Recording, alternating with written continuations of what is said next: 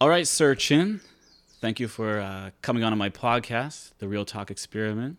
Um, I appreciate you taking out the time of your day out here with the birds because you can hear them. Yeah, That's right. It almost seems like we're in a bird sanctuary, Yeah. but uh, and uh, what I want to do is I want to introduce you to those who might not know you. okay. Uh, I'm here with Douglas Chin, pretty prominent figure here in Hawaii. He ran for Congress. He has an educational background from Stanford University. He graduated in 1988 with a bachelor's in English.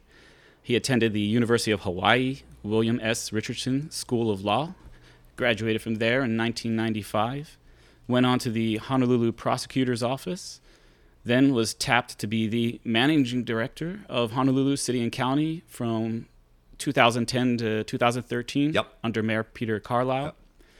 Um, and in that position, he was responsible for what 23 municipal government and public safety agencies, about 10,000 employees, Yeah, I mean, I can't wait to talk about that. Yeah. that was quite an experience. and a budget which I didn't even realize two billion. Yeah, and now it's it's actually 2.9 billion. The the budget just came out, so only 10 years later, than the, the budget for the city and county of Honolulu has gone up by a billion. Wow. Yeah. We'll see how that one turns out Yeah, yeah, after COVID. now. Yeah. From there, he went on to be a law partner and corporate lobbyist from 2013 to 2015 at Carlsmith Ball, where he dealt mostly with uh, renewable energy and clean technology projects, land use, development projects, and commercial litigation. And then from there, you were tapped by Governor Ige, yeah, Yep. for state attorney general.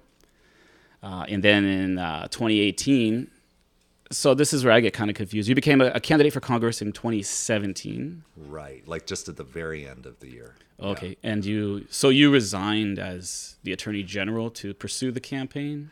Um, actually, what happened was uh, I, I was the attorney general. Um, I was running for Congress, so that was just kind of what I was doing on the side. And then uh, what happened is that uh, I became lieutenant governor by succession because the previous lieutenant Okay. governor. Um, he stepped down from his position to go into the private sector. Right. And so when that happened, then um, we can go into the story. But basically, by uh, there, there's actually this amazing succession plan. Yeah. Um, it's like that show Designated Survivor, where, where they basically say that you know if one person doesn't have is if the job is vacant, Mm-hmm. then somebody else has to move into the slot, and if they turn it down, then the next person has to go, or if they're not available, then the next person goes. So so through that succession plan. I was like number three or number four, uh, maybe number three on the list. I Think so, And yeah. so then um, uh, I think it first went to the uh, Senate President uh, Ron Kouchi, who uh, who declined it, um, and I think it's because he's the president of the Senate. Mm-hmm. Right, rather yeah, why a- would you give that up? Right. Yeah. Rather than take a you know like what would essentially be a temporary position, finishing out the end of a term. Um, you know when when he could still be the president of the Senate, Mm-hmm. he wanted to keep doing that. Um, and then it went to the Speaker of the House, which was Scott Saiki at the time, still is.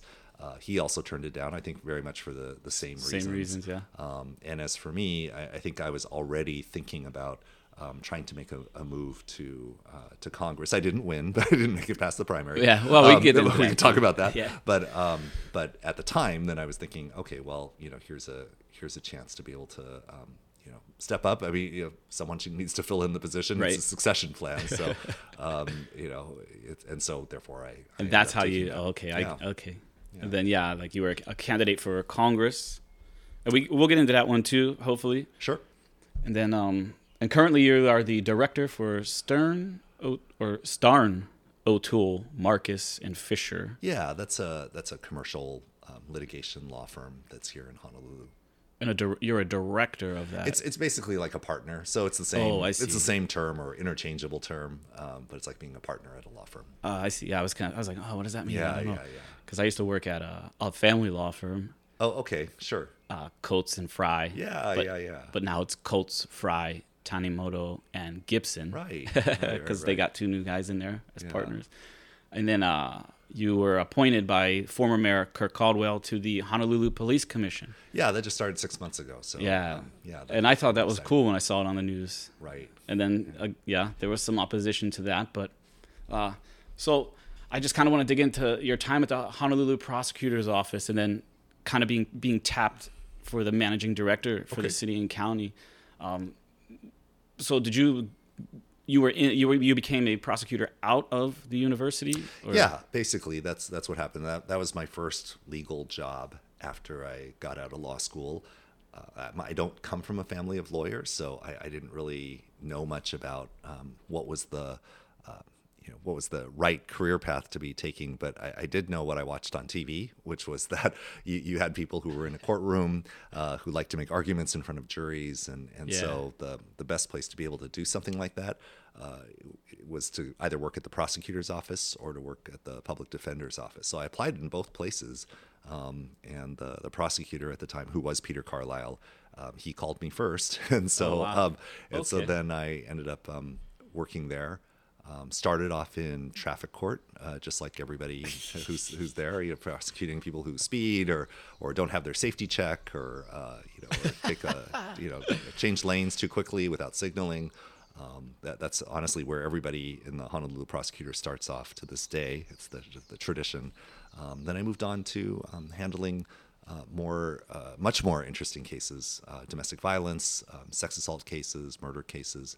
Um, I, I, did about 50 trials uh, mm. during that time, uh, 50 jury trials. I did a lot of regular like judge trials, um, and it was a fantastic experience.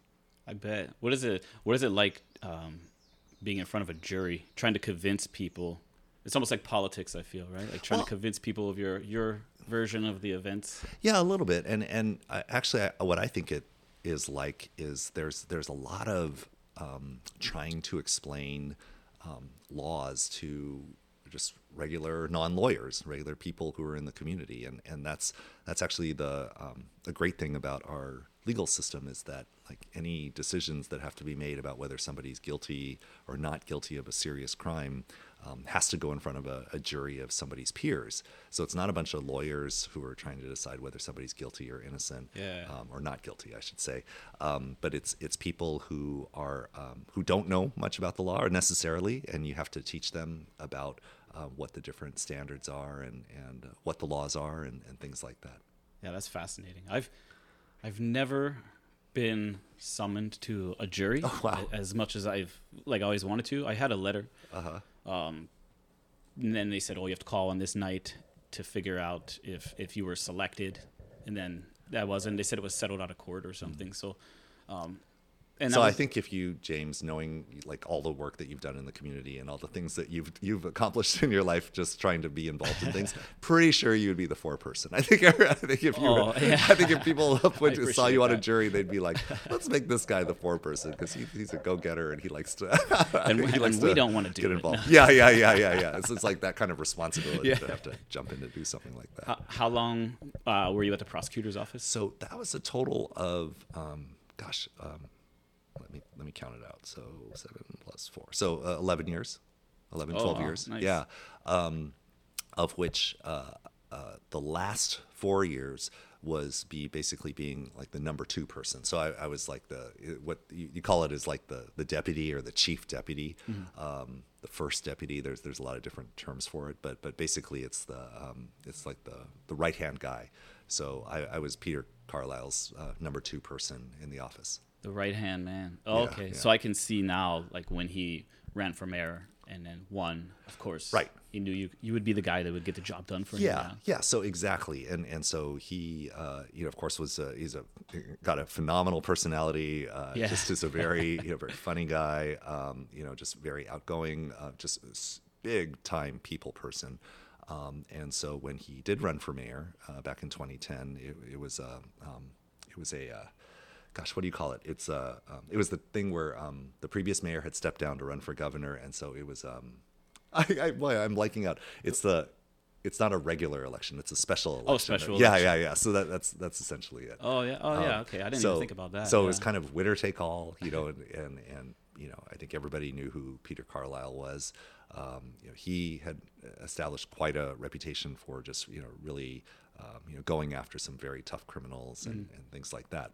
So um, when he got elected, uh, then uh, then he needed somebody who to be kind of his uh, again his you know his chief deputy, chief of staff, right hand person, um, and, and, so there's this title in the the mayor's office called the managing director, and um, and I think what people told him was it's more important that you have somebody. I, I should, actually shouldn't speak for him, but this is what yeah, I heard from him is that it's more important. Um, it's more important for him to be with somebody that he trusts than somebody who has a lot of experience who he doesn't necessarily um, know very well.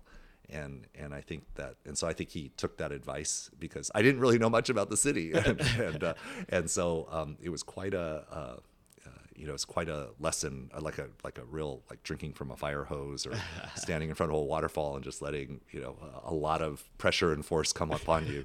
Um, but that's what it was to to go from uh, just kind of being a prosecutor where life was so simple and you're basically like this is a this is somebody who's accused of a crime so i've got to find the evidence to find them guilty to now we're talking about uh, sewers and garbage and potholes yeah. and, and roads and the police and the first responders and and um, the parks and recreation and and the beaches and and you know people who are using concessions and uh, you know selling you know selling concessions on the beach or Hanauma Bay and um, it's uh, the what the city ends up doing is such a um, is such a large part of um, of the, community. Mm-hmm. Um, and it's not just like your kind of like the regular stuff that you, you need to be able to, you know, to function through life. It's also like all the fun stuff. It's Honolulu City Lights. It's, it's yeah. There, there's yeah. so many things yeah. um, that are involved. And uh, it was, uh, I, I would, I still to this day, I say that that was the toughest job I ever had. I, I bet. And when you were a managing director, like how many people did you have kind of like, I guess in, in your office, your staff? Yeah, so in, in the office, it was probably like a, a dozen people, but um, but this is how the the structure of the like the org chart um, for the city looks. If you actually look at the city and county of Honolulu and say, you know, what is the what does the organization chart look like? You have the mayor at the top, so there's a rectangle that says mayor, and then right underneath the mayor, there's the managing director.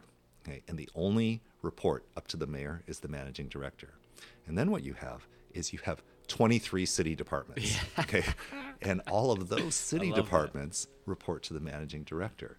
So, so really, the mayor only has one person who yeah. talks to him. Oh, that was me. So nice. um, and, which was kind of makes sense because you know because then the mayor gets to go. You know, he he has to touch the people and you know go out and yeah. be in the community and and, and yeah and, and, be an ambassador for Honolulu and sell it and everything. But the kind of the operations and the the day to day stuff um, that fell to the that on the organization chart that falls to the managing director. So I think it wasn't so much that I had a, a staff in the office, but it was that I had these 23 different agencies that are all run by, you know, a very prominent, sharp, brilliant director, very talented director who now is reporting to me and expecting me to know everything that they know. Yeah. Um, and uh, I, I, remember that's when, like, uh, I, I, I have I have like um, journals of, of like every like a black notebook that I've always kept, um, and I just keep buying the same black notebook over and over again, and it, it was just like filled with like okay, say this to me one more time. So trying, oh, trying to explain this to me, like, like, um, and and just trying to keep notes and and just to keep track of everything. So, um, uh, you know, I learned so much. Um, it was probably the the first time that I, I started learning uh, even more about like what what politics was like because mm. I, I, think before as a prosecutor I wasn't really that involved in politics. I mean it was just you know again you're all you're doing is just taking in you know a case where there's a somebody's been accused of a crime and then you're trying to figure out whether they're you know whether there's evidence to prove that they're guilty or not guilty. Um, politics, of course, is when you start working for the mayor's office. Then there's the city council and there's yeah. um, and there's the state legislature, and um, and that was my first experience of just starting to see okay there's this whole there's this whole public policy world of people who are elected officials um, and uh, they all have their own personalities and uh, the things that they that are, that are very important to them. Yeah. You know they, they uh, you know they, they all have their different strengths and weaknesses frankly. Um, and, and, so uh, so trying to get anything done means you have to get everything through and get approval of these different um, elected policymakers. Right. And so, um, again, that was something that I had no experience in, um, but but it was uh, it was uh, you know kind of amazing to just you know really be around so many sharp, interesting people and to be working with them. Yeah, and that's one of the part of me. One of the reasons why I liked uh, I studied uh, my master's in public administration. Yeah, and that's one of the things that uh, we learn about is uh, trying to balance the administrators role is to balance the policies and the ideologies of the politicians with the actual administrative um, operations. Like, so if they say, "Oh, we want to we want to do this," well then the administrators and have they have to figure out like, oh, well, can we do that with the budget, and can we do that with with with the way the laws are written and things like that. So that that kind of fascinates me. How did how did you balance yeah, it, that? it would have been so nice if I'd been in college and I uh, I learned that. but, but, I think what I told Yeah, you true. is that I was an, you- already mentioned that I was an English major, so so uh, and, and like like the kind of I was totally like liberal arts major all the way. So Right. so I just basically studied like Victorian. British literature and, and uh, Intro to they, art. Yeah, they said very very little about um, about kind of the balance of Yeah. public administration. Um, but I think that that quickly became apparent. So so actually, the way you articulated it was exactly perfect. Um, I don't think anybody ever said it to me in a lesson or anything like that. I wish I'd known that, but I think instinctively, um, that's what it was all about. It, it was understanding. You know, look, um, you know, we're we're we're answering to the public. You know, the public expects to have their garbage picked up. They they expect Yes. to they, they in expect to drive on. specifically. Yes. okay. I think I heard from you, Yeah. or you know, or back then. I don't know. I'm not No, sure if it was back me. then, but but uh, but other people who were you know advocates in the community, um, and um, and so uh, it's it's always like thinking about just kind of what the what the public needs to be able to get through their day. Um, I, I remember um, I'm like paraphrasing horribly, but but I remember that some lesson that came from the Obama administration was the idea that you know the government should actually be um, very invisible. It should just be this this thing that like you know uh, the the average person. When I say invisible, I just mean that the average person should be able to go through their day, Yes. and their garbage gets picked up. Yes. Um, they don't uh, when they drive on a road. Um, they don't lose a wheel axle or anything Yes. like that because the roads are are, are there. Um, when they call 911, the police show up. Uh, you know, there, there's there's all, all those things that you just naturally expect that your taxes pay for are just going to happen. When you show up at a park, it's going to be it's going to the, the grass is going to be mowed. It won't be yellow. It'll you know just uh, you know things like that Yeah. um, and, um, and and so uh, there's that expectation. Um, so and that's what I what I think you'd say is like the operations, like how how the city runs. Um, but then it's also just the kind of the vision that a lot of uh, elected people have, whether it's the mayor or the city council or, or different um, you know state leaders. Um, they all have their own vision for what they want to see Honolulu become. Um, you know, rail, of course, was a Mm-hmm. Yeah. has been a big thing in Yeah. Honolulu for Huge. for decades now. For decades now, um, and it was a big deal even back then um, because that's when the project was first um, getting built. So, um, so again, you would have a lot of people talking about um, what do we want the city to be like? You know, do we want to have um, mass transit? Is that what we believe in as the you know as the the way to the future? Is getting everybody out of their cars and into mass transit? Things like that. And that's and, and that's interesting too when you talk about the mass transit because the city was a streetcar city, yeah, Honolulu. Sure. Well, from streetcars. way back, yeah, yeah, yeah. and then they pave Yeah. It. They made it because oh, we gotta have cars now, Mm-hmm. and now it's interesting to see because oh, now we're gonna have the rail, and they want bike lanes everywhere. But Yes. the streets just aren't aren't set for that. Yeah. But again, it'd be this- like your role, managing director, and the departments who take the vision of the politicians Yeah. and try to put it to work with the limited resources that you really have. Yeah. And you know, even the budget, it might be what two two billion or whatever it was at your time, but that's you look at size and scope of the projects and things. It doesn't seem like that would go too far. And and I think one of the things that really hits me quickly is is just how like a lot of it is like taking the the vision and the dream that people have and then trying to um, figure out okay how are we going to make this happen um, with all the different roadblocks and obstacles and, and complications that come up. Yeah. So I, I can't even tell you how many like beautiful, beautiful drawings I've seen of like, you know, like the perfect um, Honolulu uh, complete streets system. And I'm not trying to say this cynically. They're beautiful. They're Yeah. gorgeous. It's Yeah. just like, you know, this place where, you know, people are like walking and then there's another lane where people are biking Yeah. and then people Oh, are sitting and then they're like they live right there and then they go downstairs and they're you know just this perfect kind of urban environment and honestly I, I mean i think a lot of people believe in in that kind of that kind of world but but it's taking that um, that vision that beautiful drawing and then turning it into something that's actually going to happen wow that is like That's- that's that is where the um, all the the work comes and and especially when you have people who oppose it or people have different ideas how why don't we try this idea um, then how do you keep steering the ship to getting that that vision to come about um, you know, and and that, I'm not. We were just talking about streets, but I mean, you could say the same thing about you know Aloha Stadium. You could say the same thing about um, the Blaisdell complex. You know, what's that? You know, I've seen so many beautiful drawings. of what, Yeah. what should Kapiolani Park look like? Um, you know, all, all Ala Moana Park. You know, like that. That was a stadium? thing. Yeah, yeah, the new stadium. Um, you know, uh, you know, Kaka'ako back at the time. I mean, you know, that, that that's when all the high rises were first getting built, and of course now we know what it looks like. Um, you know, with all the different, you know, yeah, all it's it's very dense and everything. Yeah. But uh, but I remember again seeing like phenomenal, beautiful pictures of what you know what that was all going to be like, and and so it's it's just. Um, the rubber meets the road when you actually have to try to make it all happen. So I Yeah. think that's that's what's exciting. Yeah, they do. They they come like even um, because I serve on the neighborhood board Yes. for the downtown Chinatown area, and they come with these amazing, beautiful ideas for the area and what they're gonna do, and the pictures always look great. But then we start asking them, you know, well, how, how's that gonna look with what's there now and what's what's gonna go on? Because Yeah. You know the pictures in the pictures the buildings are new looking and, and clean but in reality they're like old. They're from like the 70s and they're not doing anything with that but they're just you know putting a bike lane or, or something. You're like yeah. You know i love the idea of these projects but again that's the, the thing that really fascinates me is like i was saying like the balance of the the, the vision and then the actual like uh, you know administering and Right. operating side of the things. Yeah i don't know. It just fascinates me. But i could just imagine uh, it- how is it? So let's just say the mayor has a has a has a vision, right? Um, I'm not too familiar with uh, Peter Carlisle's administration because I wasn't here. But can you remember any any projects or something that you guys wanted to get get done? Maybe it's like a, a, a park somewhere or something.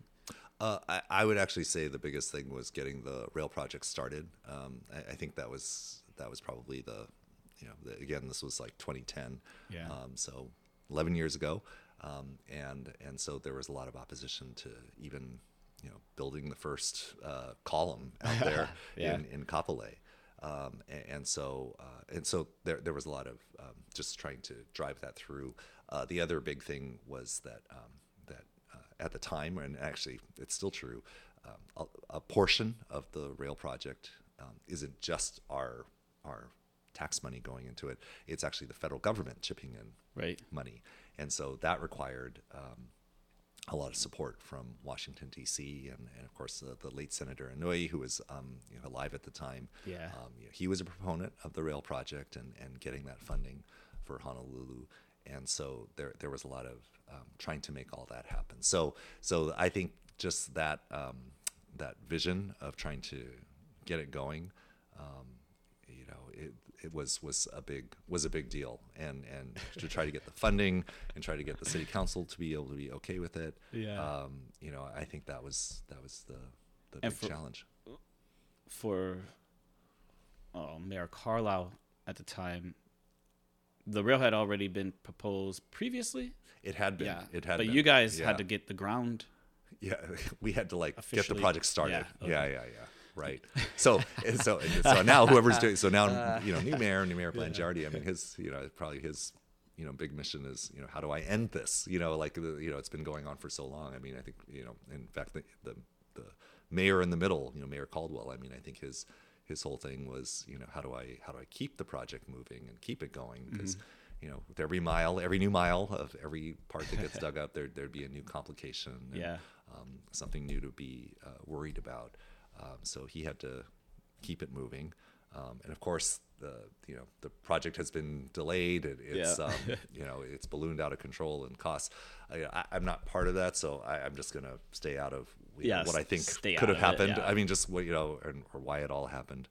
Um, but I think now, you know, now we're in, this is a, a very long-term infrastructure project. Uh, but I, I guess the way I've always looked at it was was like, you know, H three always seemed like something that was so um, out there and could never could never exist, and and that seemed, you know, almost like something that people would talk about for decades about you know how do we connect leeward and windward side um, and, and so uh, when it actually opened up then it's like oh here's h3 you know and everybody's just using it Yeah. and, and it wow. just, I don't have to drive just- all the way around. yeah, yeah yeah go into town and then and then go back over the the Pali or, or I think I think uh, I don't want to get too much into the rail. I, I, I love the idea of a rail. You know, I, I lived in you know Brazil and things like this, and, and the rail system there was so easy. You just walk, get on the get on the rail, go wherever you have to go, get off, catch a bus, go further if you have to. I love the idea, but I think people will will use it. Yeah. I think so. I, I believe in it too, and and part of it is because uh, because the the way the topography of Oahu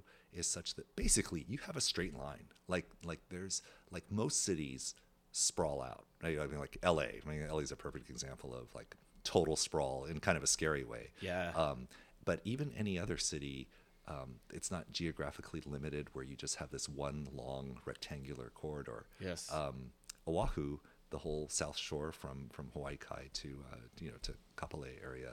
Um, is exactly that. It's one long rectangle. Yeah, so it. it. just kind of makes sense that you, that you would that you would create I whatever it was. If it was rail or if it was you know I mean at the time people were talking about buses or something. Mm-hmm. You needed something that was kind of an expressway that would just move a lot of people up back and forth through that that corridor with the airport in the middle. Um, you know, so people can get dropped off there. It it, it just um, it, it makes better sense than um, having a bunch of people randomly in cars getting into their um, getting into traffic jams. Yeah, and I, I, I don't know. I just, I, I, uh, I think people will use it.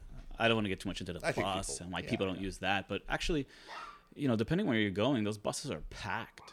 Yeah, They're packed with people. Like people yeah, use the bus. I mean, yeah, it just, uh, it just seems like if you if you live on that side and you work downtown, you would support like the rail because Yeah. why would you want to drive into town, especially if you live over Ewa side? Oh, those poor guys. They got one road up, what Fort Weaver Road. oh yeah, But, that's uh, crazy. But yeah, we we've. Uh, yeah, this has become a rail talk. no, it's- yeah, yeah, I'd yeah, more, sorry about I'd more my career since It's Doug Chin's rail talk, which, which is but you- not really what and this is how it I always more. I more than I did. This. even when I was uh, running for that. state house, it would Yeah, yeah, always yeah. drift into a rail conversation. Okay. Okay, okay. Anyway, so we can talk about other parts of my, my career. With um, so his, did he run again and he lost? Correct, correct. So that's then in the the actual uh, general election. Then then he ran, um, and then he lost to to uh, Mayor Caldwell. Um, and so with that, then I I went back into private practice and was uh, you know kind of thought, okay, well that was my that was my big jump into the ocean of of uh, uh, public policy, and and I'm ready to just kind of be in the private sector. And kinda uh, I was like, working at Carlsmith, and yeah, yeah, chill. yeah. Um, that was nice.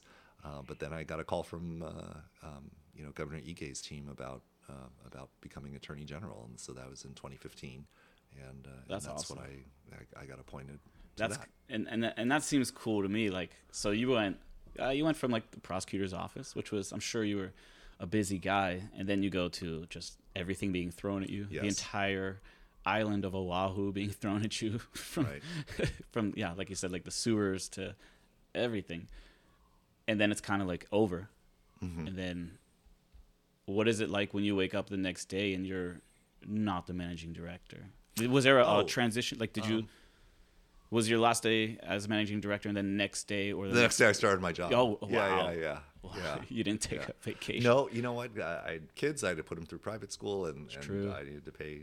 I needed to pay the bills. So, Oh, yeah, that's um, right. So I, I didn't really. you kept hustling. Yeah, yeah. I, like that. never, I never had some long, long uh, sabbatical where I got to travel around the world for a year or anything like that. Never, never has happened. Never has happened. It's it's pretty much I end a job and then I, I start the next day or the the Monday after that. I start. No, that's cool the though. job. That's cool. Yeah. And um, so Ige taps you, you become attorney general, and what is that like? Because I feel like when you go from the private practice to like you're an attorney general, that's like I don't know, it just seems like a huge title. Like you have so Yeah. much response. Like you can file lawsuits against the president's administration, right? Which you did. Sure.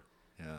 Like that's I don't know, man. To me, that's like oh, when you're signing something, like I don't know, just the power behind that is fascinating to me. Yeah, uh, you know, and and I think I think it probably helped that I had been doing what I was doing in the city um, to uh, to not let the power get to me. I think I'd been, uh, frankly, I'd been humbled so much by all the lessons that I'd learned um, working in the city as the managing director that uh, that you know, of course, like kind of the like, wow, you know.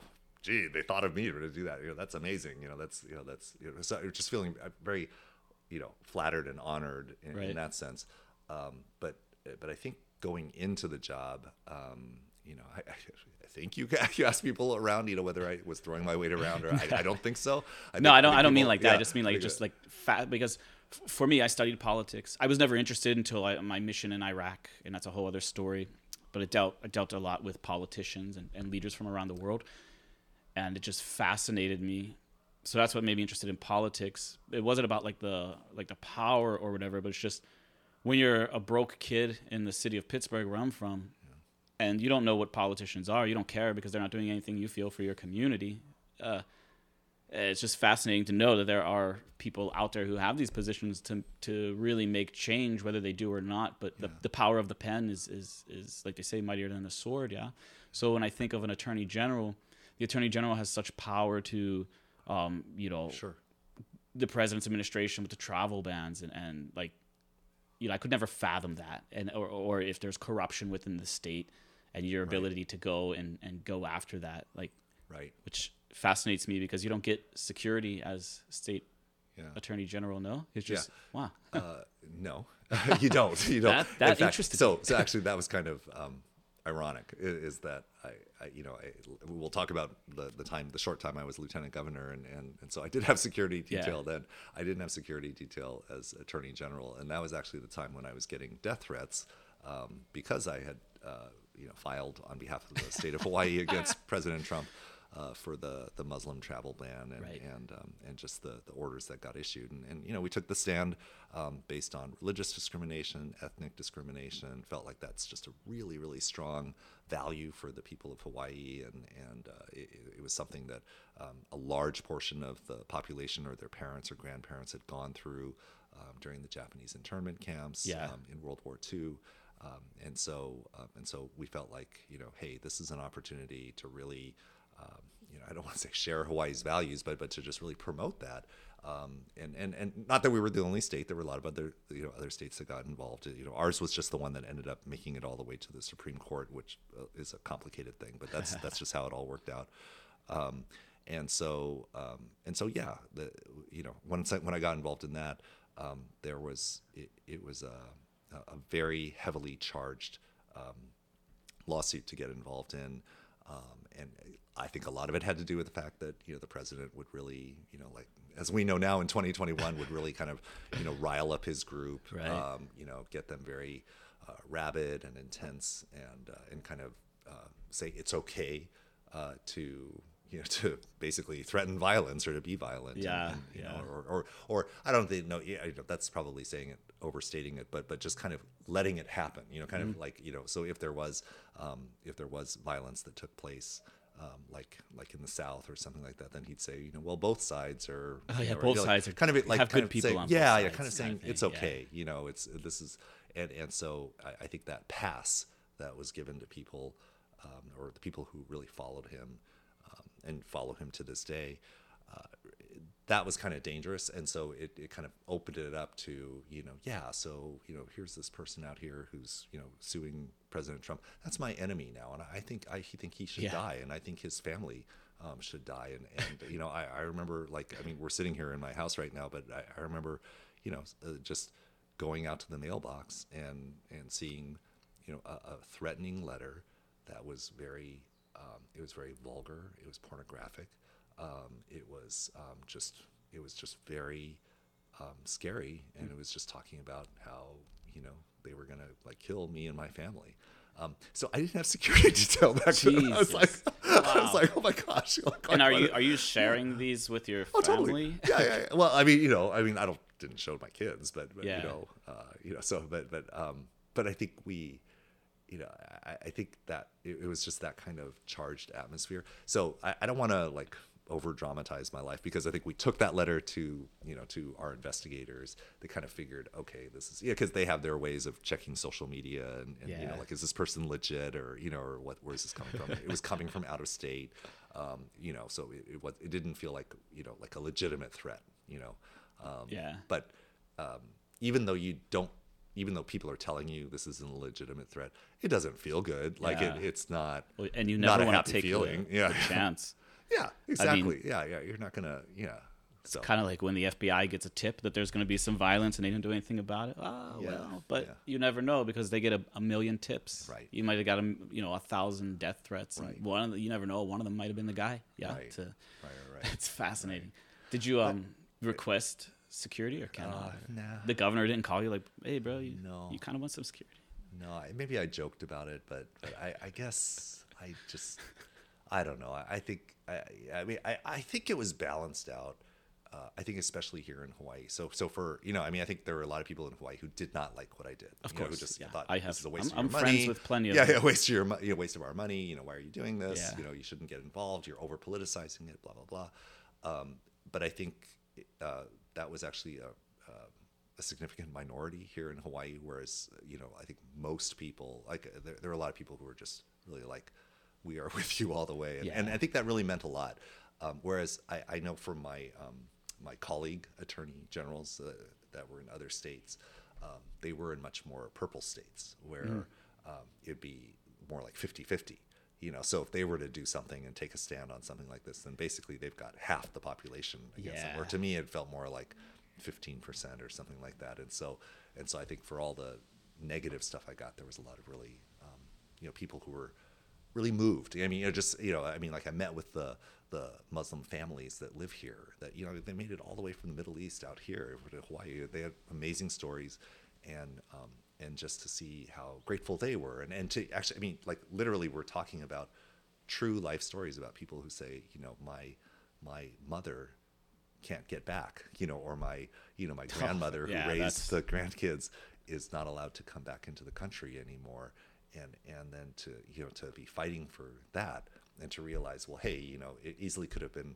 uh, uh, you know a ban against uh, you know people who were of you know Chinese American descent or Right. you know or you know or or uh, you know Filipinos or or, you know, or something like that. If, you know, President Trump was arguing with the president of the Philippines back then, and so I think people were thinking he's going to put a travel ban on the Philippines. Yeah, I mean, yeah. just you know that that would have that would have made everybody go berserk. I mean, you know, I think that one, yeah, that one would yeah. have, because Hawaii has a, lot of Filipinos. yeah, yeah. and it's uh besides the the the Trump lawsuit that you had, what like what other types of things like because I don't know too much about the position of Attorney General. Sure. What is like an average day for the Attorney General? If Um, it's if you can describe It's a it. lot. Uh, it's, a, it's a little bit more of that that drinking from a fire hose, a little bit more of that like standing in front of a waterfall.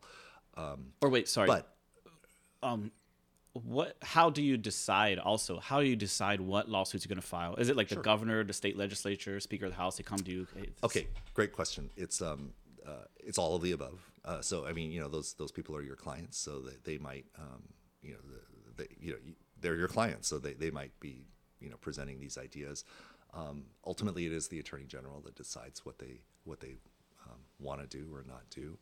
I, I, I think what makes all of that possible, and again, it helped me to be in the city, was to just realize that, you know, you, kind of talked about like, oh, there's all these people who end up, you know, doing these like really, really high power positions or, you know, hard, big positions of authority. How do they do it? Yeah. Um, okay, so I think the lesson that I had to learn was, um, you know, got to be humble, got to listen, um, and and really let the people who are around you, um, like, be advisors to you.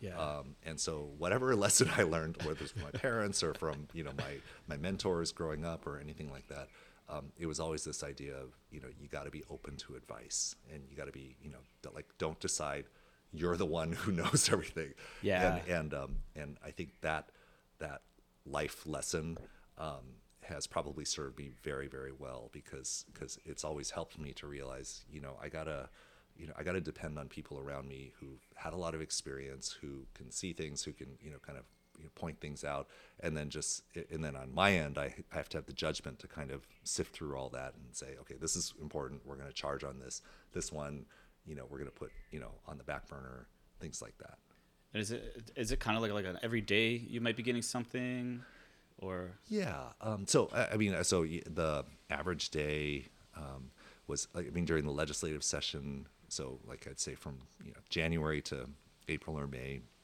there's just a lot of um, there's a lot of new bills, new laws that are being introduced. So there, there's just kind of a lot of basic advice that has to be given throughout that um, in order to help the, the legislature uh, or the administration figure out how they're going to put these new laws into effect or whether there's any problems or any things that needs to be thinking about. Okay, so that's one bucket of, of stuff.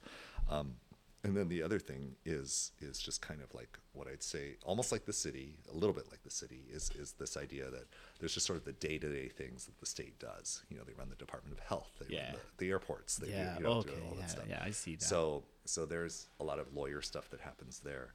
Um, that's another bucket, and then there's another bucket of like you know protecting the people of Hawaii.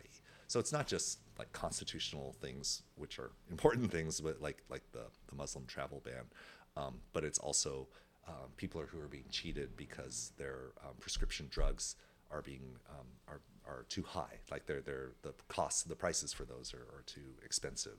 Um, and so the you know the pharmaceutical companies are are gouging them because they know how much people need these these drugs, and so um, so there's there's that, um, and and uh, and so anyway, it it kind of falls into these different buckets.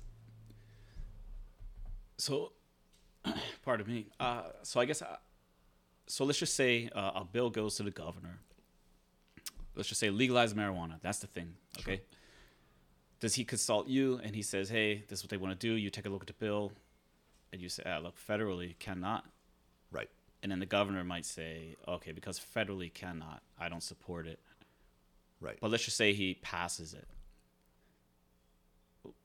What, I get, uh, what what punishment does the governor have to withstand from Right. anyone if he makes m marijuana legal in the state of Hawaii? Right. So great questions, and and I realize I've, I'm saying right to what you're saying. So let me just explain that. I'll, I'm going to become a lawyer now, trying to explain what, what I was why I was saying right. Well, when you But- I'll but say, was when you say say- right to me, yeah, I think you're just, it's just it's like a, I'm you saying, got it. Yeah, yeah. I'm You got- acknowledging. you I'm understand what acknowledging- I- I'm acknowledging what you're saying. Now I'm going to answer your question. Or you're Um, like right, so- you don't. you're wrong. right? That's wrong. Yeah. No, no, no. Um, uh, what I like uh, the example that you had, like on legalizing marijuana. So, uh, so when that, that came up, what came up was the idea of um, was like um, opening up. Uh, during that time, it was the idea of opening up um, medical marijuana dispensaries, uh, which That's we right. now have some of those. Yeah. So, and and that's um, um, you know now the talk is about just legalizing marijuana, but but back then, um, just even being able to open up medical marijuana dispensaries. Uh, the the answer is to say is to tell the governor this is what federal law is saying. Okay, so it's it's not to say that federal law doesn't um, allow a state to do it, but the federal law is saying it's against the law. Mm. So if a state passes a law, we're going to have to hash that out probably in court or or you know or with the federal government because now we're you know we're doing something that the federal law is is saying is is not is not right. So it's it's not so much of saying you can't do it. It's just saying Yeah. this is going to be an obstacle. The We're states gonna- and the right. feds separate. It's, and it's supposed to, yeah, and right. There's the Tenth be. Amendment, and you know the feds, feds are supposed but to. they can always hold the money, I guess. Yeah. yeah. So exactly, Yeah. exactly. So it's it's not so much of, um, you know, governor, you can do this or you cannot do this. It's more identifying the obstacles, so that way he knows, um, or she, if it's a female governor, then they would know um, that uh, that this is going to be an obstacle, and they're just going to have to come up with. So they just have to- They're going to have to be ready for that. How to navigate Yeah, those waters. Yeah. Or decide, or decide, I'm not going to do this at all because I don't want to deal with that obstacle. Um, so that's that's the thing, and and then and, and I think the other thing that I would say because then your other question is well, what happens if you give advice and then the the decision maker, you know, whether it's the legislature passing a law or the governor allowing something to become a law, um, what if they just don't take your advice and and you know do do something else. You know, they, Yeah. they just say, no, no we're going to let it become a law because that's Yeah. that's how that's how important it is. Um, well, then I'm going to defend it. You know, Yeah, I'm going to fight for it. Okay, I like that. Yeah. So so I, I think that's kind of the the the thing about being a lawyer is, is I always think of the movie Aladdin where it's like you know like you're you're the you're the genie, but like you're because you're the one who has like you know, people would think oh you've got all these powers and authorities, but really you're a servant. Like all you're doing is serving your client, Yeah. and whatever they ultimately decide to do, you just got to back is up. on. Yeah. Yeah, yeah, yeah, yeah. That's yeah. and I kind of I don't want to dive too much into that, but like when people were um, ripping on the um, attorneys who defended Trump um, at his impeachment trial. They were like trying to cancel these attorneys. Oh, yeah. It's not everyone, whether you like the guy or not. Everyone has to have the right to trial. Yeah, to be defended. Like, Sure, sure. Uh. I mean, I think uh, you know, and I think a lot of lawyers didn't want to represent Trump because because I think they they felt like he was asking them to um, to like make factual statements that weren't true. yeah, yeah. Um, and then I think ultimately the guys who did end up um, defending Trump, they they were trying to focus on a, a different strategy um, of just saying that you know this isn't something to this isn't something that you should impeach a president you know, Yeah. for. yeah. But I think they always had that problem of they have a client that wants to do things a certain way, and so that, you know, and so I mean, I think that's the other option a lawyer has. I mean, if you if you can't go along with what your client is wanting, you could always quit. You could always say, "I resign." Yeah, um, because I, over I don't. Yeah, yeah, yeah. I, my conscience won't let me. You know, I can't. You know, I we've can't done live with that. myself if I if I'm when I, when I worked at the, like the family law firm, they've they've we, they've had to do that to a, a few clients while I was there because you just you can't work with them. You know, you can only defend someone for so- for so long before you're like, yeah, but you don't you don't understand like this. right. You're probably not going to come out on top, but you can at least come out a little, you know, land a little easy, I guess. But and then I, I, I guess the other side. So, um, if are the are the congressional delegation, or maybe you don't know, maybe that's more of the governor, but are are they aware, like, because I feel like if the governor does pass like legalized marijuana, and I only bring that up because it's uh, something that Sure, everyone knows about. right now. Yeah. Is it something that then? And again, you might not know, but then the governor has to relay to the congressional delegation, like this is what we're going to do, because now they have to work within the actual federal government Right. to, you know, possibly get money for the rail or something like that. One hundred percent, and and I think that's that's uh, you know a lot of that kind of. Um, I mean, I'll just say I think a lot of those behind the scenes conversations Yeah. um, have to happen because because it's it's a kind of a you know, any sort of change that you're making to the system, uh, you know, legalizing marijuana, uh, legalizing cannabis. I mean, I think that's what people call it. is Yeah. cannabis um, i- is uh, it's going to have a ripple effect. You know, it'll it'll it'll make somebody mad in Washington D.C. Or, Oh, you know, yeah. or and, Some and lobby so group. they'll pass something, and you know, and, and so um, and so just being aware. I I think I think that's what I could see that like being the attorney general was like you know trying to identify issues. You know, not so much passing judgment on something, but to say you know here are the potential issues and the obstacles that you, the decision maker, the policymaker, has to think about. Um, and whatever you decide, we're going to back. You know, we'll defend you. Yeah. You know, unless unless you tell us to, you know, lie and cheat and steal, in which case we'll we'll resign. Yeah, 'cause yeah, we you don't want to do cannot, that. yeah. But but but you know, other than that, you know, we're going to try to. and that's that's what's cool. That's what I, I like. That's and that's kind of like uh why I wanted to do the the podcast that I'm doing Mm-hmm. uh, because I want to. You know, I don't. Anyone can have whatever opinion they have. You can whatever you want, whatever you're doing in life, great. But I I want to. I don't want to interrogate people, but I want to know more. I want to know why. Like why do why do people do certain things? What what makes their mind work? What do they do? The attorney general is like that's fascinating to to to just learn about. You know something you hear about every so often, but just, I don't really know what the attorney general actually does, like in a day to day thing. So I think it's uh, and I appreciate you you filling us in on that. So here's what I would actually say about the, the Muslim travel ban, and you know whether it was something that, you know, like like I, I sat around and thought and took a poll and, and thought about, you know, do people like this? Do people not like this? I, I can tell you right now, like it, it didn't even, like I didn't even hesitate. like it was just like it was, you know, what I what I saw, what was happening on TV, um, and just saw, you know, like the, the you know what was being said about Muslims. Uh, you know, all Muslims are terrorists. Yeah. Um, and just thought about like, ugh, you know, like that's that you know, it'd be so easy for someone else to say, you know, all Catholics are terrorists or all Right. Jews are enemies of the country or something like that. Um, and and so when the when the idea or the proposal came to you know like you know Hawaii should take a stand and and sue the president on this. Like I didn't even hesitate. I like which, which people, some people might be like, "That's crazy scary," but like to me, I, I'm honest. I mean, that's just, I, Yeah. it was it was not even a gee i wonder if we should i was i was like no we definitely should do that because like this is this is something like one i actually felt like and do feel like still we're going to be on the right side of history i'm not i'm not going to be on the wrong side of history on this Yeah, there's no way like just from a value standpoint uh, uh, I, I am, you know, I don't mean to be arrogant about this, but I'm pretty sure I'm going to be on the right end of, you know, knowing how my kids are and knowing how the generations are moving and, you know, just how, how the, everyone's evolving. Who contacted you for that? And is that something that you have to consult with the governor? You have to say, "Hey, I'm going to file Sure. this." It's so actually, it, I mean, it's the attorney general who ends up deciding what they're going to do. But but um, but certainly talk to Governor Ige, who's fully in support of it. Um, uh, yeah, anyway, so that's Uh, that's, that's that cool. works. That's probably the the most controversial thing that Yeah. you really had to deal with. Yeah, yeah. Unless there's we- anything we else had- that- No, uh, I mean uh, there were, but but uh, but uh, a lot of different things. But but what I would say about that is that um, I mean, you know, the, the ultimate decision was a five-four decision that was against us, um, you know, that ruled against us. But every judge, every panel that we went up against along the way, all the way up to the Supreme Court, always ruled for us. You know, and almost in a no-brainer kind of sense, like like of course this is discrimination. You know, like you know you, you, you can't be just you know blocking people just because of their religion, you know, or, or what you know where they're coming from. So so I think that that um, you know that gave me some some hope that Yeah. you know even though our Supreme Court actually has become even more conservative, um, that you know that's kind of how history works. You know, time just keeps moving and and um, and, and things keep changing. I mean, you know, gosh darn it, we're in 2021. We have a new president, so you Yeah. know, we're you know we're in a different place right now. So um, you know things things will be changing. And for you, for you, you went from the attorney general.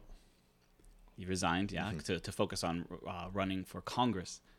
And what what uh, kind of what clicked in your head, and you said, you know what, I need, I feel the need or the want to to run for Congress. Yeah, uh, you know, great question because because I had not run for office before. Yeah. Um, and and I think you know a lot of it, uh, you know, I, caught up might be make it seem too shallow, but I, but I think it was just, I- you know, I think I felt the same. Um, the anger, the same kind of daily frustration that, that people, a lot, you know, not everybody, but uh, but a lot of people felt during the last administration, um, and and just a sense of, you know, I need to do whatever I can to help make this make things right. And so, um, and so, one of the things that I saw was that, well, a way that I could be able to help out is to really be able to, uh, you know, is to get to Washington D.C. and to be able to be, you know, someone who can be a check on the executive branch and, and the things that they were doing. Um, and so that you know that that's kind of what what got me motivated to do it. Um, and then probably the second part was just a, a feeling of you know, hey, you know, if, if I've got a shot at doing something like this, and I felt like I did have a shot. Yeah, yeah. Um, well, then then then I should you know I should keep trying to find ways to be able to um, serve the community and and you know I mean honestly I mean, that that's whatever whatever gene that was passed on to me or, or uh, you know my, my mom always said you know we come from a long family of advisors you know that's you know that's what she once said to me um, it's uh you know so whatever was passed on to me or, or just lessons they learned then it was always kind of like okay you know you gotta you gotta try to give back to the community. Um, yeah i mean I, I see your life james and, and think that you know that's that's kind of you you've done that as well that that you you know no matter what you do in your regular work um, which is great uh, you're, you're always starting to think okay well then you know in my spare time i want to figure out ways to be able to serve the community and to be able to you know, help my neighborhood. Um, you know that's that's good Give i mean it's, yeah yeah give yeah. back give the, back the and- charitable heart. yeah, and, and we all give back in different ways. I mean, some people give back just by you know um, contributing money. Some people give back by um, just volunteering at their their social organization or church or something like that. Um, and I, I think because I started to have this opportunity to be able to be involved in the public policy government world, um, I started to have more of a vision of, you know, hey, I can be able to give back in this way. I should say right now because I'm starting to sound like I want to run for something. I'm no, I'm not interested in running for something. So, so James, you heard it uh, right Doug here. Chin, would you like to announce anything? No, no. You, so you just heard it here. I'm not- that's- I mean, that's- I've, I've kind of, I've, you know, I'm in a different place right now, so I just, you know. But that's not that's, kind of what it is. Like, um, and I think once you are in the political world, like you were a managing director, you might not have been a politician per se. I would still consider that a politician because you're kind of between the politician and the administrators. Uh, Yeah. I think once you do that, and you start seeing the changes in a community, and you realize these roles are very specific to making the change. Right. I I think it just kind of sticks with you. Yeah, well, and, and I think some of it is just realizing that you can swim in the pool. Like they, you can, like I can, like I think, I think previously, if someone twenty years, eh, like in law school, I never was involved in student government. Like that's which is really funny because you know, like yeah, yeah, I was not in. I mean, Yeah. I was probably the last time I was in student government was you know I was the president of my elementary school student council, and then I was class treasurer in high school. You know, that was that was like my my big runs for election. Um, but I think in in college or in law school, if you said, "Oh, you're going to have a government life," um, I, I would have laughed. I, I never saw myself doing that. Um, and a lot of it is because I just I just you know say I you know I could never run in that circle. I mean, how Yeah. could I you know how could I even keep up with that or or just or or stomach it? You know, because Yeah. I mean, people A a lot lot of of people look down on it, right? Yeah. And people are like, oh, it's just people who are just everyone's everyone is just a corrupt. lying, corrupt, uh, you know, person. And I think like getting involved in city government and state government, then then you actually start seeing that all these famous names or all these people who are in the news, they're people. Like they're you know they've Yeah. got their egos, they've got all the different things going on, but they are people Yeah. at the core. And and so once you start understanding. You know, the governor is a person. The mayor is a person. Yeah. Like you know, like the the you know all the different you know the the leaders in the legislature. They are people. Um, then then then I think some of the intimidation factor about all that, you know, like the congressional delegation, they're they're you know, ah, that's so amazing. Yeah. They are people, you know, Yeah, and, people, and yeah, yeah, and you know, they they've been you know whatever you know um, you know talent or circumstances or luck has been thrust into their life that they they are now being able to take on these very very important roles, um, but at the end of the day, they, they are people, and and and and to to feel like less intimidated by that, then that that's what makes me think, you know, okay, you know, this is, you know, I, I can, I can I can hang with this, you know, and I can I can be Yeah. helpful, you know, I I don't have to be scared of it. I can be helpful if if you know if I ever get the chance to do that. Oh, that's yeah, and you are very humble. Um, but I think that's I think those are I'm I think, super humble. Think, yeah, yeah. Oh, please, That's tell what- us, please, please tell us how humble. yeah, yeah, yeah, yeah. I can't even express to you just how like I'm the most humble person. No, no, no, I just think like um, I think those kinds of people make um, better politicians. The ones who didn't really want to do it, they just kind of like um, maybe had something click, or, or someone said, "Oh, you should, you should." You know, you seem like you you could run and win for whatever reason. They just were never so interested in politics, and then they get in because their, you know, their mindset is different. Uh, I think people who have just worked in government their whole life, or or have only worked for politicians, um, you know, they have a different mentality. You know, it's even like with um, when you have politicians who, who just kind of like maybe they just have a, a government job out of college or something, and they've never had to like own a business, things like this. I don't know, just they just don't have a, in my opinion, like a real world view of how policy uh, will affect Right. you know the actual economy. Right. But um, I just think uh, it's it's the when people ask me like why I wanted to run, I say because it's I am so fascinated by so many things. I belong to so many different groups Yes. because they're all doing different things that I find interesting. Um, I said, but you know, when I go to work, it's just my one thing. I'm just focused on that one thing at work. I said, but in my in my, my mind, uh, if I were an elected official, I could now do full time every day, all day, all the you know, working with the homeless organizations to try to figure out what they need. You know, working with other um, you know sides of the government, and you know what what, what can we do to make this better and that better. You, you just you could do so much more than I can just you know at my everyday nine to five. you know, Yeah. so that's why I've always wanted to run because, um, you know, I see like okay, the the homeless sleeping all over Chinatown. Okay, I want to I want to work on that. But also, I want to figure out, you know, how do we support small businesses? What can we do? Let's get some research. How can we raise the minimum wage and not impact the businesses so mm-hmm. negatively Yeah. and not lose jobs? You know, things like that. You know, that's I would love to just focus on that full time, but mm-hmm. you know, cannot. Mm-hmm. And then, so I have to I have to ask. You were attorney general. You became lieutenant governor. Yes. Explain a day in the life to the lieutenant governor for me because I, I still think it's fascinating. Like, you get is it twenty four hour security? Yes. Uh, well, it's uh, 18 hour days. 18 yeah, 18 hour security. Interesting. Yeah, So they, they drop me off at home and then they pick me up in the morning. Oh, okay. So they're not like staking out your your house No, at night. uh, unless like I'm this? unless I'm on a trip. Oh wow, that's fascinating.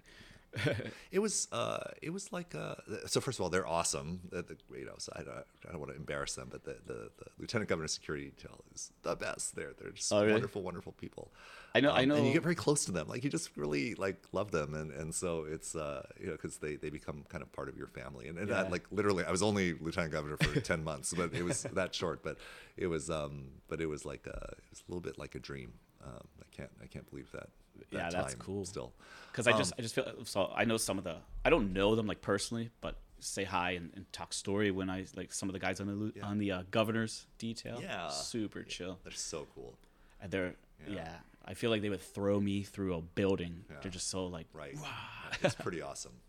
Yeah. But Um, y- you know, it was a it, it was a great experience. Uh, you know, I was really honored to be able to uh, to be able to be involved in that. Um, you know, got involved in some stuff with. Anyway, I don't, I don't want to talk about all the stuff I did. It's just that's that's what you know. It, it was a good it was a great experience. I'm just So- curious, like, how, what was it like? So when you okay, so I'll, I'll I'll do it since the speaker or the um yeah the the Senate president and the speaker said no. So then you were next in line. So you said yeah, and then uh, what was I'll tell you the thing. Uh, I've got a great story. Is that um, is that that that next day I was supposed to help out at the Punahou Carnival. Um, so I was supposed to volunteer at the Punahou Carnival. Yeah. And so um, and so what happened was uh, I said okay I'll do it, and then like next thing I know it's like it's like six in the morning and there's like all these cars outside in the driveway and it's the security detail saying we're going to take you to the Punahou Carnival. Is that because we understand that's what's you know you're taking a vacation day because you're going to be volunteering there. Yeah, yeah. At that, and I was like, oh, hello. Um, you didn't know they were coming? I, I mean, I, I kind of got an idea, Oh, but, yeah. but I mean, they, I knew, I knew, but but still, it was just kind of like the first experience, and then kind of like you know, son, wake up. Uh, these people are going to bring us, to, bring you to school. Oh, they Like, take your kids to yeah, school yeah, because they they, Ah. they they do they do what what you would do during the day if you had a car Oh, you know oh, so wow. so it's stuff like that so That's- so in other words instead of me like because i would be driving my son Right. to school you know to, to do something then i would be going to work that's how i would that's how you know we wouldn't just be like son walk like, yeah, yeah. You got you got to walk Dad to has school. to- bro. Sorry, yeah, bro. yeah. And are they staying wanna around the school during the whole time, or? no no no then they'd be with me right then they'd go you Oh, know yeah yeah interesting. then they, they go Oh, okay. So Yeah, they're not really necessarily protecting the kids. Right, they're protecting Just, what, uh, what, what the lieutenant yeah, governor or the governor is doing with their day as they Because they can't have you drive into school and something happens, yeah. Right. Like car accident or something ridiculous. Right. Interesting. Yeah, that's. A, I always wondered that. I, I never asked you, but I always wondered because I, I remember I saw you. Um, I saw you. I think it was uh, there was somewhere in downtown at that building by the pier. Oh, there was some Oh, event. Aloha one or one of Aloha the- Tower or something. uh, it was like one of the it was some union. I don't Oh, know if yeah, it was like yeah, a meet yeah. and greet or, Uh-huh. or what it was, but I just remember I see the big suburban pull up.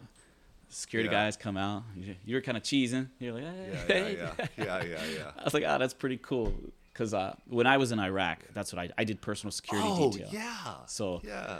um, yeah, like we were super close to our, our generals that we protected, and they were super cool. And uh, It's it's kind of a amazing thing. Uh, you know, it's um, I, I have another great story. It's it's that um, it's that I, I'm going to say this is that like running for office is a really really scary thing. Running for Congress, super scary. It just it it, it just makes you feel very exposed all Yeah. the time. Oh, Like, yeah. everybody is looking at you. Everybody's Everybody's grilling judging you, figuring stuff out.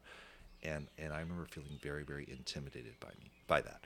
And so um, you know, and, and so there's actually this this like beautiful kind of like spiritual type song that talks about like you know how like wherever you go, you know your higher power is in front of you and your higher power is behind you, um, and that's kind of like meant to like encourage you to like wherever I go, then you know my you know my my my angels are in front of me, Yeah, they're they got behind me, yeah, they got me, they Yeah. got me, and so and so that actually like I remember really touched me because I because I I kind of had a physical example of that. Like I could experience that where I go, Yeah, you know what? true. I've got, I Yeah. got somebody in front of me, got someone in and I've got somebody behind me, and I should actually kind of I, I haven't thought about that for a long time, but I remember that really meant a lot to me, and and and uh, it you know kind of uh, so I'm going to remember that now, even though I don't That's you know awesome. that that's you know like uh, you know if, if you believe in that stuff, then that, you know you have those you know you have those guardians that are in front of you and behind you no matter where you go. And I thought that that's kind of puts you nice. at ease, makes you a little confident. Yeah, yeah, exactly. You know, And helps you to be able to focus instead of on your fears, than to be able to like focus on you know what's you know what's what do I what I, what can I do? What can I contribute? And, and I think that that helped. Oh, that's cool. And then, uh, as a lieutenant governor, what what kind of like? So uh, most people, I think, when they think of lieutenant governor, they think of, uh, um, you know, cutting ribbons, Yep. you know, photos. A little bit of a backup quarterback thing going on for sure. Uh, Did you enjoy sure. that? Uh, it's okay. It was good. Um, you know, I mean, I think I, frankly, I think being attorney general was more, uh, more exciting. Um, but you know, I, I also, uh, I mean, I think there's there's a great opportunity to be able to champion some different things. So I, I got involved in like um, you know agro, uh, like um, you know farm to table type stuff. You know, just trying to really um, push for local agriculture. Um, some of that was uh, had been done by my, my predecessor, so I was keeping that going. Yeah. Um, and then the other thing had to do with um, opioids, which was like me taking an agenda that came from um, came from the attorney general's and kind of shifting that over to the lieutenant governor's office. Um, and so those were, you know, I mean, it was a really short time, but I got to be able to um, help out with those things. In ten months, you said? Yeah. It was ten months. yeah. Oh, Yeah, that's crazy. awesome. That time goes fast, no? Yeah. Now, speaking of time goes fast, I'm not going to let you talk to me for more than an hour because I do not think people want to hear me talk for more than an hour. So, so uh, Let's do- let's, let's talk about police commissioner. Yes. Let's okay. do, yeah, let's do that. One more. One more thing. I, I was actually thinking about it because I was thinking about you know like all the like the top 20 podcasts out there. Like they, they talk to like these huge big stars, and they you know like No, you those know- guys only talk for an hour. I- So I you- nobody think- wants to listen to me talk for an hour. I think the best is because you you you let people get deep Yeah. and then yeah. people can learn more. They can always fast forward through. Yeah, but yeah, the other side is that you can clip it down into sections. That's true. You know, Doug Chin tells James Logue how amazing he is. How phenomenally humble he is. yeah. yeah, yeah, yeah. So humble. Honolulu Police Commission. Um, Yeah. So that you know, uh, I mean, I think that to me is like the the perfect, um, a, a, just a great balance for what I'm trying to do right now. So I'm back in the private sector. Uh, I'm not just let me say it one more time. I'm not interested in running for anything. Um, right now, I'm just trying to you know, I'm working in the private sector and trying to pay for my son's college, trying to pay off my daughter's college. Um, you know, it's kind of like the life mission th- these days. Um, but there's still a part of me that wants to give back, and so I, I was really um, just thrilled uh, when former Mayor Caldwell appointed me to be on the police commission. Really appreciated the city council for confirming me, um, and and so I, I, I feel like here's a great time to be involved um, as someone who is formerly in law enforcement, prosecutor's office, attorney general. Um, you know, with all the things that have happened in the last year. Um, you know, with, uh, with Black Lives Matter, uh, with body-worn cameras, really showing you know a, a lot of um, you know unwarranted killings that have taken place. Um, you know, here's a chance to be able to uh, you know have an impact in the in the um, community through the police commission. So, um, so I've been able to get involved at that.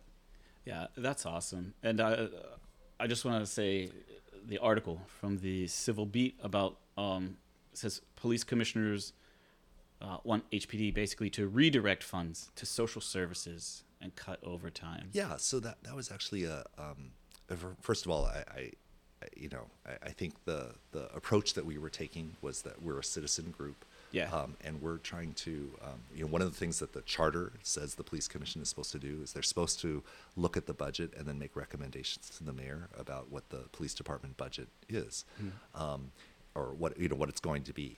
And so uh, we looked at the budget, and we were also looking at like some of the things that were happening around the country, um, and then also um, just trying to think about um, what different priorities are are happening right now. And so one of the recommendations that the group made up, um, so it's you know, part of a group, Yeah, so it's a so group you know, it's- effort. yeah, group Yeah. effort. um, that that what we all came up with was you know, hey, now's the time, uh, you know, like 21st century policing is something that uh, you know Chief Ballard has pr- uh, has been a big proponent of, and uh, and so we really wanted to encourage the the mayor and the chief to um, to be thinking about uh, you know a task force um, that could be starting to think okay we have a certain structure of the police department that has always been uh, it's been this way you know the or, the organization chart has been the way it's been for a very very long time. Um, now we are getting a lot more um, feedback from the public about uh, you know trying to uh, really focus on people with mental health needs um, who are homeless, um, who are, have you know issues with drugs, um, substance abuse, um, domestic violence, you know things like that. Uh, you know, maybe instead of uh, just sending out your your regular police officers who uh, who are all awesome, who are putting their lives on the line, um, but maybe don't have all the special skills to Right. be able to do that. Why Exactly. not? Um, why not think about how to redirect those funds um, to be able to um, get more specialized, uh, either police force or um, you know human services people to be involved in that. And I, when I read that article, I said, "Oh, that's that's brilliant." Yeah, and and can I? I'll you know I'm the first to say um, it's a vision. You know, it's it's almost like a pretty drawing, like Mm-hmm. yeah. kind of Oh, like yeah, what I was talking course, before. So the devil is completely in the details, and there's a lot that's very complicated about that. Um, but you know, but we were just trying to do our best there. And it's not like you know some people confuse with like defunding. Ah, take all the money. Ah, it's not that. But there are you know, why should people have to? I don't know. I just don't think like police aren't. They, they're not equipped to deal with um, you know, mental health issues and things like that. That's not why they became police officers. So Right, right. Instead of putting all these programs in place and all this money thrown at these programs that these officers have to be involved in, ah, just yeah, Right. get somebody in the social service world who can provide that. Ah, Okay. Right. Yeah, that's There you I, go. I'm interested to see what happens with that. Uh, so, Doug Chin, before we wrap this up, is there uh, anything you'd like to announce? Maybe no, no, absolutely not. And uh, if, and uh, if you have uh, anything final you'd like to, to say or, or anything like that. Uh, I think the final thing that I would say is uh, is thank you for all of your uh, contributions to the community. I- James Loeb. oh, I appreciate that. you're awesome. Appreciate and that. and just I mean just the the the way that uh, you know you're, you're someone who uh, you know has like uh, grown into this community and and is just really trying to do whatever you can to be able to give back. I think that's just really special. I appreciate so, that. yeah, I don't think my headphones will fit now. My head got so big. Yeah, but yeah, yeah. You're like the most humble guy that I know, so it's just really uh, it's really awesome. Except Cool. for me. Yeah. yeah, yeah. So that's well, I, I appreciate it, Doug. Thanks for um, Sure. coming on my podcast, and then uh, I hope whoever's listening enjoys it as well. And uh, until next time, thank you. great. Thank you very much.